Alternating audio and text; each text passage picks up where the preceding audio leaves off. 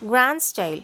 When Arnold said that Milton is a master of grand style, he meant there is sublime thought and sublime expression in his poetry.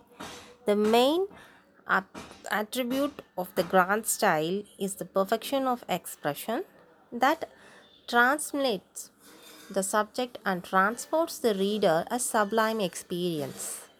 In Milton's, the grand style exists in all his works, especially in Paradise Lost. Milton affects the grand style through several devices like the use of classical and literary allusions, employment of Latin and Greek constructions, and use of heroic similes. Other devices are repetition of words, arrangement of adjectives, rhetorical questions, and alliteration.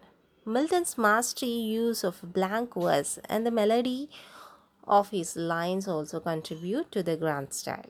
The main characteristic of the grand style are imagination in the high degree, seriousness and restraint, aptness of expression, and loftiness of tone.